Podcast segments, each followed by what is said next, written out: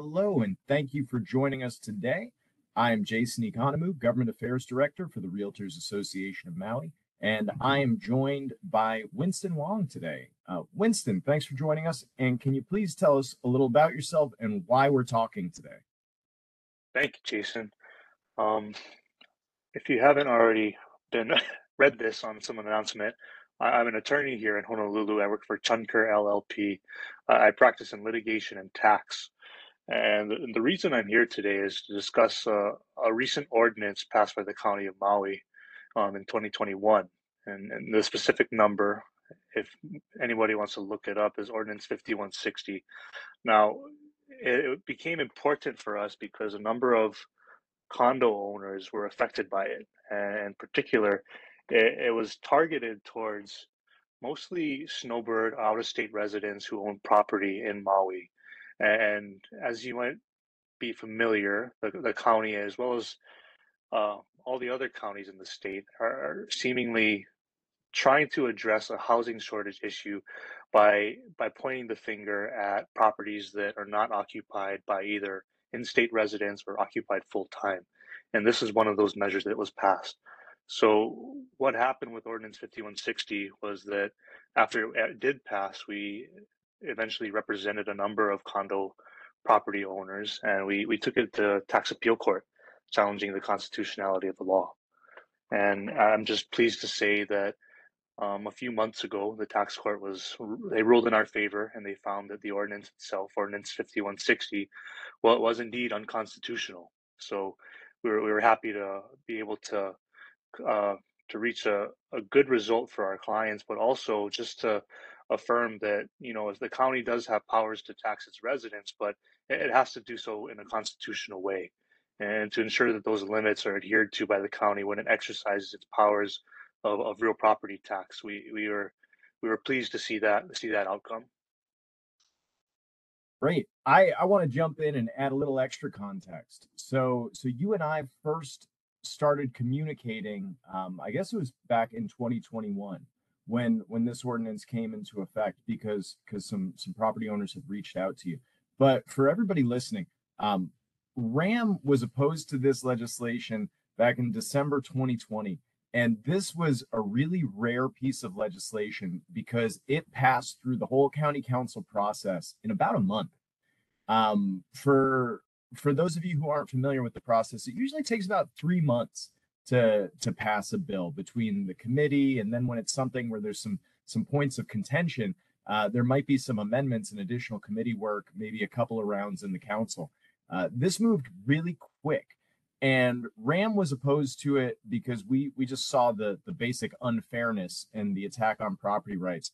Um, winston could you tell us a little bit specifically what that bill did and and who might have been impacted by it. So people know what to look for uh, and they know what we're talking about. Certainly. So ordinance 5160 it specifically affected condominium properties and one thing to know about maui's real property tax system um, at the time in 2020 was that condos are classified based on their actual use.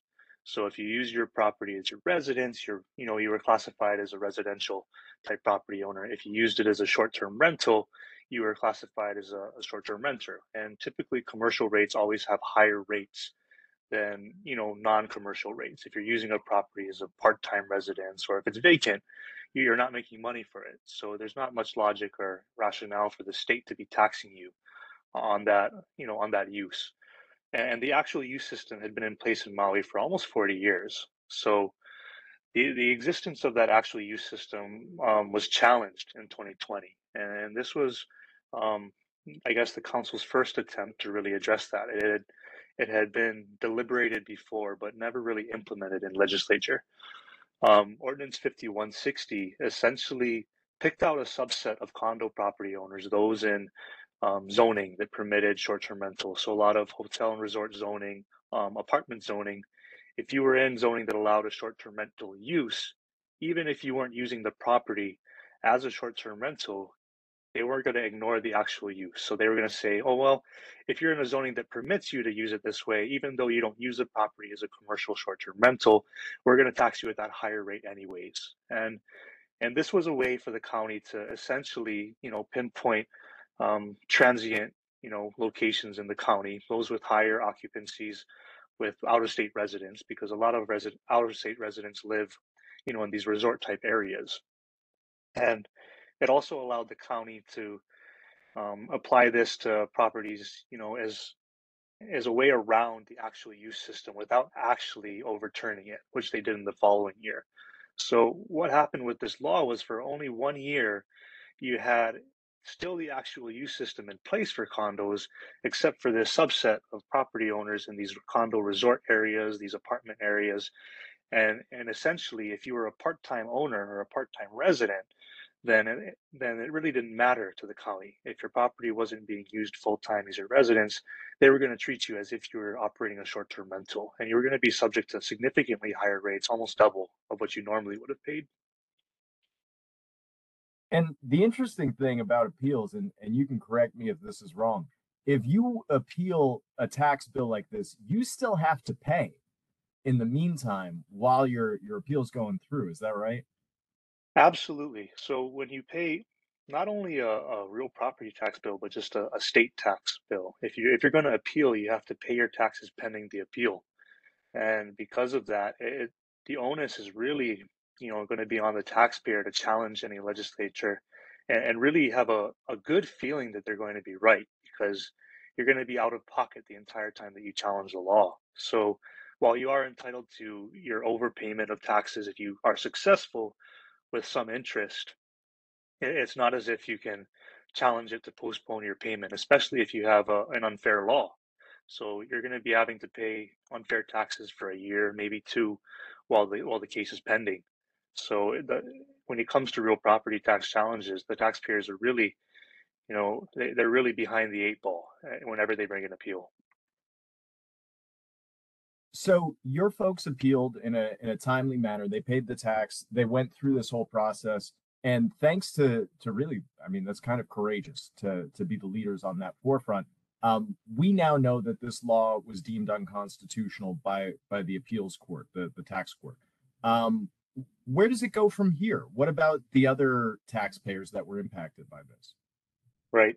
So we did have three plaintiffs, and they all essentially had the same claims. We all filed the same. We filed the same motion on their behalf for all of them, and the same order affected all of them. But when we when we moved for summary judgment, or when we asked the court for relief, we we essentially said we, we want the court to rule that this ordinance is unconstitutional. And that ruling shouldn't be just limited to the three plaintiffs in this case, because um, just as a matter of common sense and I guess just general understanding of law, if you have an unconstitutional law, then it's not like you can say, well, it only applies to you know the people. It doesn't apply to the people who appealed.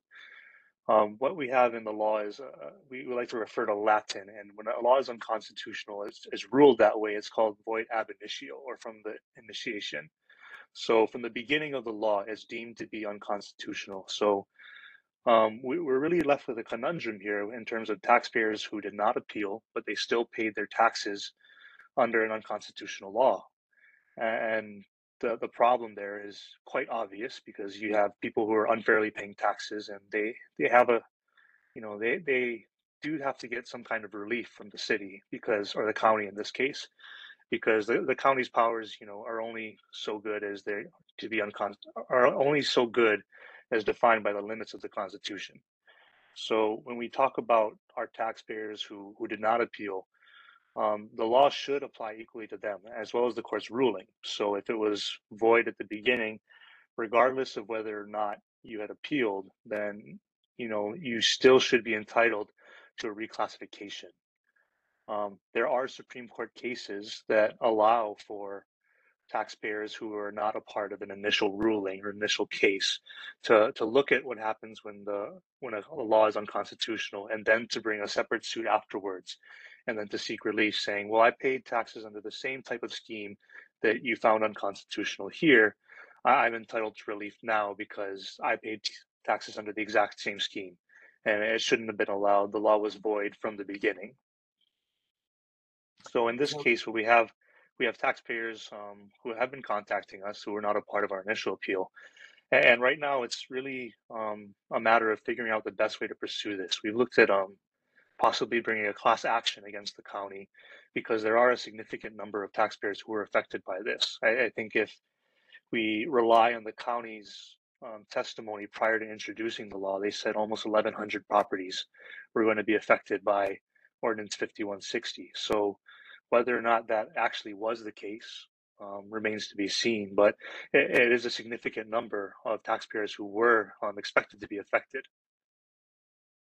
Yeah, I, I think I saw one count uh, in one of the documents from the finance department that had it as high as 1,400 properties um, that that would potentially be impacted by this. And I, I think in that same document, they were expecting to to bring in an additional nine million dollars in revenue from from this change. So I, I say that just so everybody can get a sense of the scope here. Um, Maui County made a, a tax law that was unconstitutional. It it impacted not just the three people that spoke up, but but you know potentially 1,400 others. And the county raked in like nine million dollars in taxes that they've already budgeted. They've budgeted that money out, so that money's going to have to get recovered somehow. Um, and and just so we all are clear here, property taxes is a, a big way that the county gets its revenue. So that money that might have to get paid back to, to taxpayers because of the unconstitutional action, that's going to come out of the taxpayer dollars.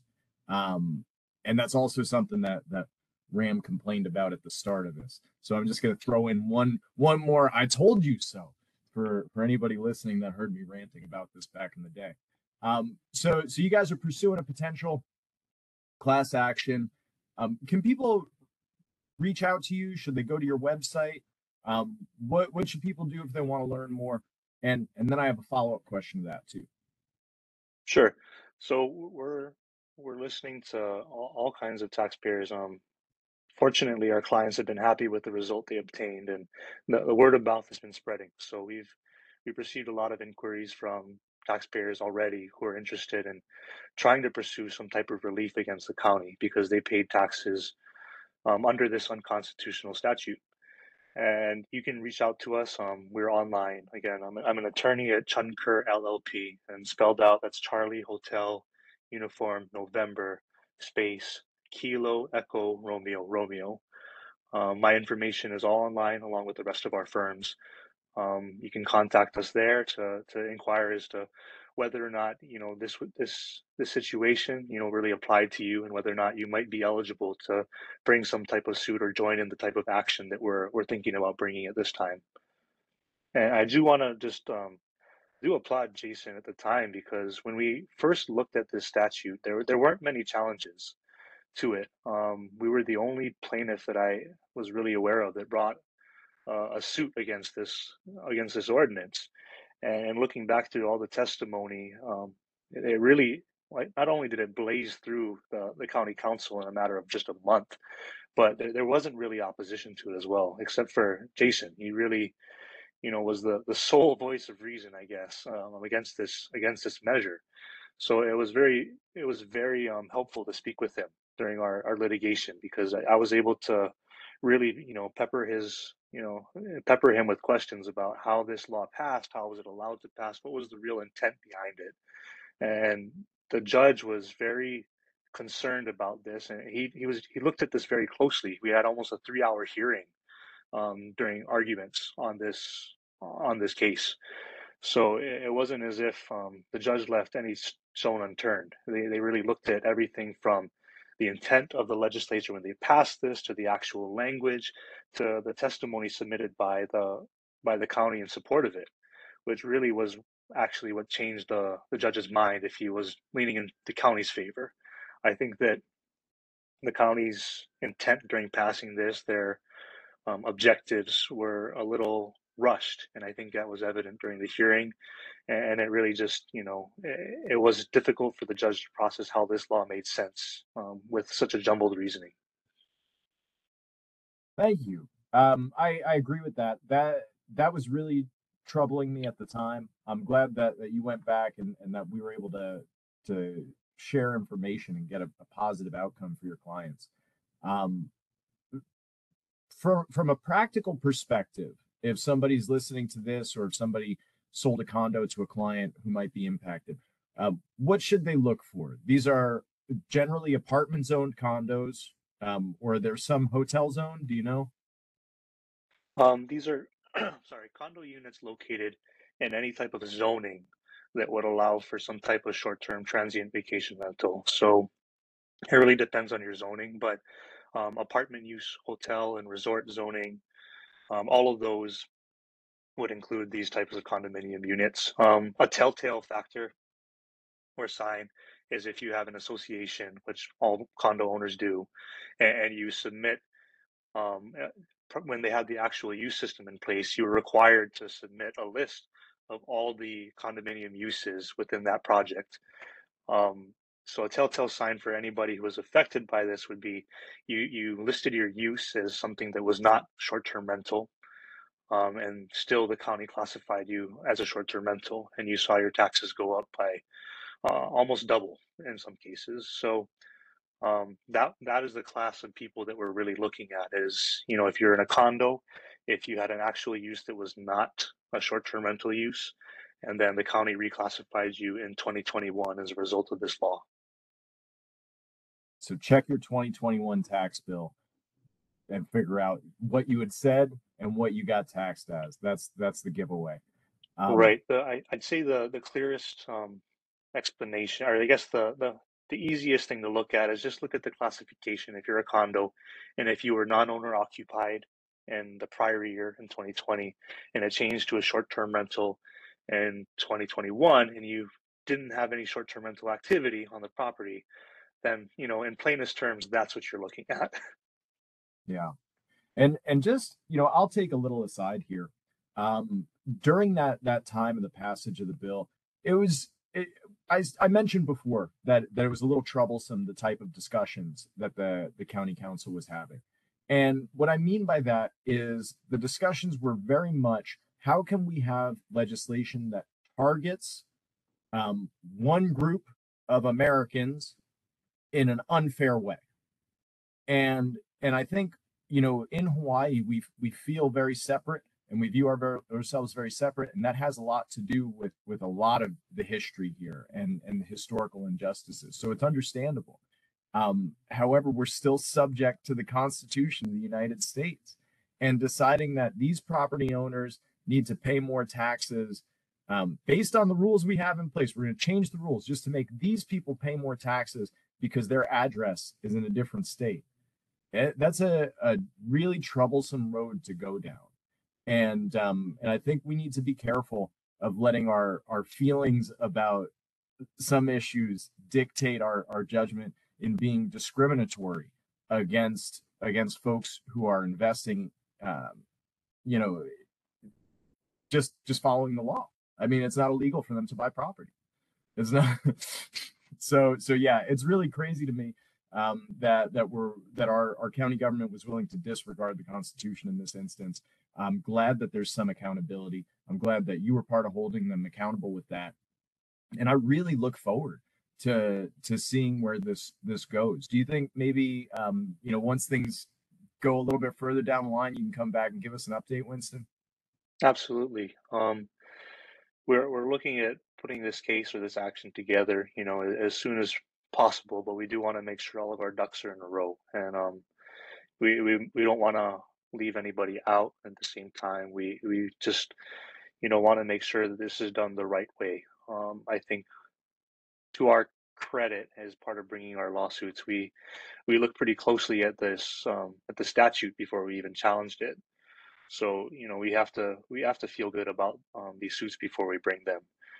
Um, I think that even I mean not to get too deep into the weeds on the, these laws, but they're really a part of a larger um, movement that we've seen in property tax across the state in all counties. Um, a lot of the counties are, are, looking at ways to now tax either vacant properties or those who are, you know, not being used in the way that you know the, the councils deem to be fit, which is by in-state or in island residents.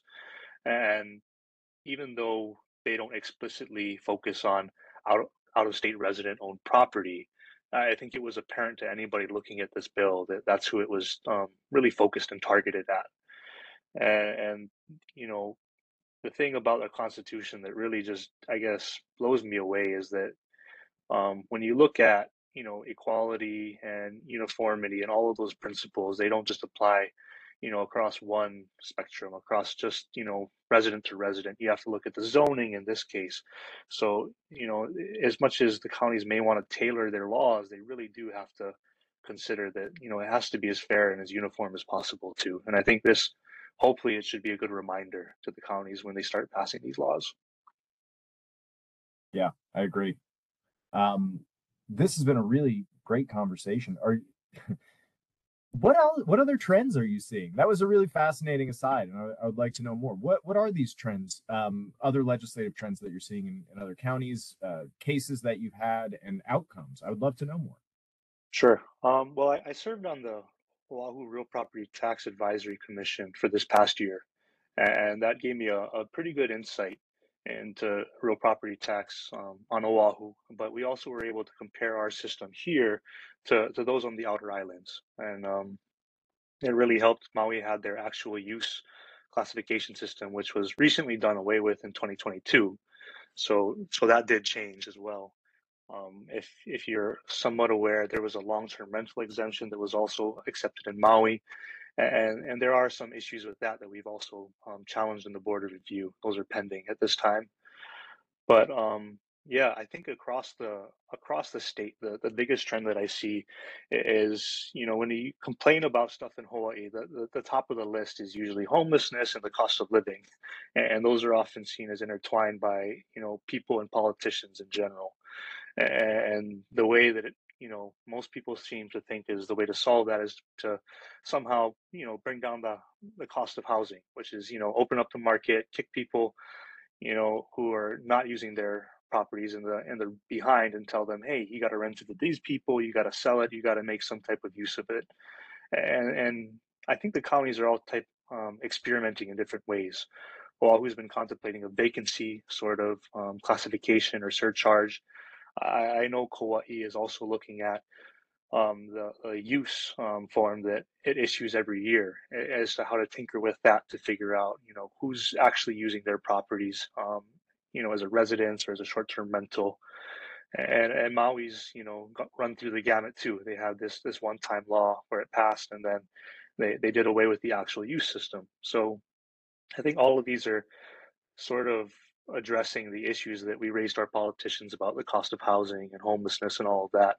Um, but whether or not they're prudent remains to be seen. I, I think that um, the the legislatures are, you know, kind of reactive on this. I don't think that there's a a real strategy going forward. We when we were on the Real Property Tax Commission in Oahu, we were looking at tax schemes, not just in the nation but in other countries, which is interesting. But they don't have to deal with the Constitution like we do here. So it's, um, yeah, it, it's really interesting to see how the colonies are are dealing with this because um, whereas I think at the outset, real property tax was just seen as a way to fund the counties. The counties are now looking at the real property tax as a way of governing how to use your land. And do you think that trend will take hold? Do you do you think that'll be the new norm in Hawaii?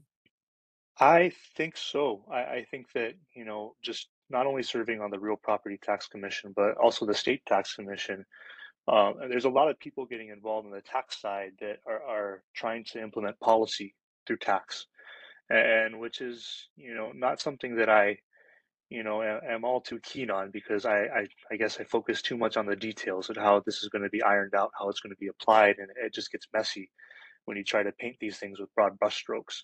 But but there's a lot of policy people getting involved in taxes now whether it's real property, whether it's with the GET in the state or transient accommodation taxes.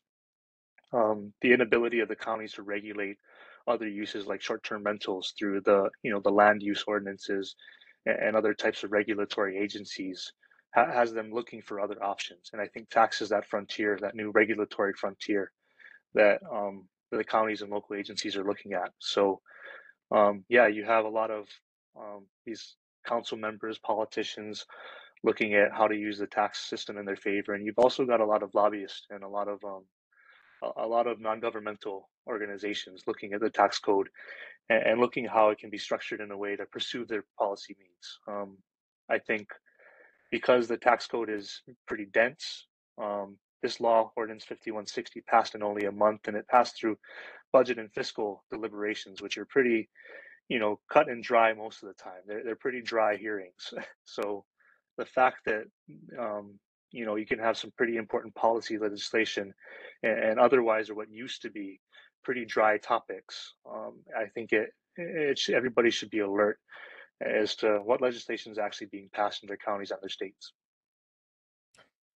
in your research having looked at that other tax schemes uh, if you came across the the regulation through taxes were there any trends that that popped up? Like like to to really the silver lining here are there places that have been able to solve housing or fix parts of their their rental housing crisis through taxation? That remains to be seen. I mean uh, many many lobbyists in favor of such vacancy type classifications and penalties will, will point to vancouver who, who recently um, implemented a sort of vacancy tax. And the results of that while while they say during the first year it, it resulted in an uptick of revenue and, and you know a, a, decrease in the amount of empty homes however you, you classify those. It, it, remains to be seen whether that's the long-term case. Um, i think 2020 and the covid pandemic really just threw everybody for a loop i mean people weren't um, using these properties, these part-time residences as, you know, only half-time homes. They were moving out, they were moving out of cities into their mountain homes and their beach homes. So it really, you know, people became more ingrained in, you know, otherwise maybe two month or one month places that they normally would stay. Um, and they became more involved there. Um, but I, haven't seen any real trend. I know people are pursuing this. I don't see it you know as a solution at this point i can't point to one example and say this the city or this county or state you know enacted a vacancy tax or they you know up their up their rents on people who aren't using their properties and that solved their housing crisis uh, i think that whether you're in san francisco denver um, any big city really or you know any any sort of resort town, there's going to be that friction between the people who stay there part time, the people who have to work there full time, and also the the friction between okay, well, if you stay there full time and you're still renting it out to part time residents as a short term rental, how does that factor in to the use of the land? Um, this isn't a this isn't a new topic. It's been going on for a while. Um, a lot of the cases that we cited to and researched were, were back from New York, of all places, um, in the 1940s and 30s that was experimenting with uh, differing taxation based on zoning. So uh, these are pretty, you know, long-standing topics, and I don't see them being solved anytime soon. Yeah, absolutely.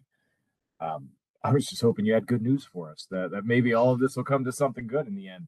But the answer is is really we don't know yet, and it's it's so fascinating that you brought up COVID um, it somehow slipped my mind in this discussion that this bill was passed right before COVID actually became a thing, and uh, and and I guess that's a, a great thing from the revenue aspect. They needed that extra money, but but yeah, it COVID really changed the game in as far as tourism goes for for that chunk of time there. Um, one thing that that really bothers me from the policy aspect with a law like this so as you said the, they already repealed the actual use basis. So now the status quo is pretty much if you can be a short term rental, you're going to get taxed as a short term rental. Is that right? That's what the county's position is. Um, they they and, passed a law, Ordinance 5159, uh, somewhat counterintuitively. It was passed before this law that went into effect in 2021, but it repealed the actual use system. And, and what happened after was it they, they added to that list of classifications and said if you you know or if you are in a zoning that permits you to have that highest and best um, short-term rental use and you have a GT or a rental license, then you're, you're going to be taxed um, as a short-term rental, even if you don't actually use it as that as such. Um, there is some issue that we have taken. Um, we have maybe seven or eight different appeals right now with the Maui Board of Review challenging Ordinance 5159 as to how it was written because at this point, you have people who who have never um, used their property as a short-term rental, and, something about that just strikes people as unfair. If you're not using your property as as a short-term rental, why are you being taxed as it? Um, and that's you know something that I think really turned people on to appealing this, even if they didn't understand the nuts and bolts of how it worked. Um, the classification itself just seems unfair. Um, so we have that challenge right now as to the, the current scheme, and we haven't got a decision yet from the board of review. Um, is some of you might be aware when you appeal a real property tax classification or assessment in Maui, you have to go first to the county board of review and you have to wait for a decision there before you go to tax court. So what happened with the three that we brought for ordinance 5160 was we we lost at the board review. They essentially all appealed their they were all turned down. They came to our firm, asked us if we'd be willing to take on their cases. And after um, much review and after looking over the law, we, we thought there was a good enough shot that we, we could give this a challenge. So, um, but right now for 2022 and all the assessments based on the, the most recent law, there there are outstanding challenges. So we, it remains to be seen whether or not those will be successful, and if not, um, those might go to tax appeal court too as well. So we'll, we'll keep you in the loop, Jason. I appreciate that. Um, my my big problem with the tax on the taxing everybody as short term rentals, whether they're doing it or not, and I, I want to ask you some questions as a reasonable person. We're going to run through a scenario here. You have a second property that you have never used as a short term rental. That's the scenario. And now I'm telling you, I'm going to double your taxes. You can pay those double taxes by renting out your property short term. You could pay those, you can get out of paying those taxes by selling your property to somebody who will rent it out short term, or um, you know you can you can um, get a tenant and then next year you can file the long-term rental exemption and the year after that i'll give you lower taxes what what options are you thinking well that's really the you know those are the choices you have you know you can you can rent it out as a short-term rental but that of course you know requires a lot of um, compliance with a lot of the regulations you, you can't just operate a short-term rental anywhere. You need a license. You need a transient accommodations tax license to engage in this activity. Uh, you're going to be taxed differently. So, um, to anyone engaging in short-term rental businesses, it's you know it's if you want to get you know recoup your losses from those higher taxes, you're still going to have to pay more to comply, and you got to pay more taxes on top of that income too. There's that, but um, it, it, the whole tax system creates an incentive for operating a short-term rental. The the right. county claimed that they did this whole thing to reduce the number of short-term rentals and to make them pay their fair share. To, to try and get more housing for the residents. They made all sorts of wild claims as to why they were passing this legislation. But in reality, it creates an incentive to either sell your property to somebody who will use it as a short term rental or to use it as a short term rental yourself.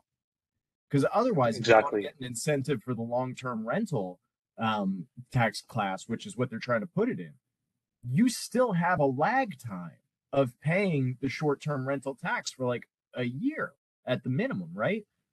So, so yeah, I, I just, um, I, I understand the purpose of it, but I agree with you. I, I think, I think there's something as far as the sniff test that, that it just doesn't seem fair. And, and then it, it, it goes towards the wrong goal you know, if they say they're trying to reduce the number of short term rentals, don't create an incentive or a penalty really for not being a short term rental. That's what it is. It's a penalty for them not operating as short term rentals. Right. So. And I think that that whole concept of the highest and best use, you know, if that's that's pretty universal across across appraising standards, right? You can if you can use their property for this, then we're not going to give you a break because well if you've got a you know if you've got like a an acre lot in lahaina but you decide to use it as a petting zoo instead of a, a, big hotel the county's not going to say well you don't use this to its maximum capacity you know we're not going to give you we're going to give you a break and call it ag land instead I, I don't think that you know that makes sense either on the other side but but from a from an individual perspective this really hit residents or actual, you know, people living in their properties. And that's where it, it starts getting unfair when you start classifying people who are not engaging in commercial activity as being engaged in, some type of business. And one of the problems that we we saw was when the county was passing this law ordinance 5160 like you said it, it came up with a bunch of different reasons for why it was passing it, it really threw the kitchen sink at, at, um, at the legislature or i guess the county council and one of them was just really just out of left field the, i think the county said that they were getting complaints from short-term rental owners who couldn't use their properties because of covid and now they were still being taxed higher, even though their inability to rent the property was a, a, factor of market conditions. But they wanted everybody else to be taxed like a business because even though they weren't engaging in short term rentals like they were. And I think when I told the judge that, the judge really had to uh, stop and think for a moment, especially because there was another case in Maui, maybe less than 10 years ago, um, where the Hawaii Supreme Court determined that the, the higher rates for timeshares on Maui were justified by that higher traffic, that higher intensity type of use. So on one hand, you had the Supreme Court saying, okay, Maui, we'll let you tax higher commercial, higher intense uses at a higher rate. And then in this case, they're coming and asking the court, well, we want to tax these lower intensity uses at business rates, you know, just because um, yeah, it seems to be what we want to do at this time and there wasn't really a good reason around that. I, I don't think the the tax court was able to really understand, especially in light of the Supreme Court precedent. Yeah, what a great point. That's that's it makes so much sense when you put it that way. Well, Winston, I um I I really appreciate all your insight on this. Um I'm so thankful that that we got a chance to connect on this early on. I'm I'm really happy for you that you won your case, and I'm I'm happy for your clients.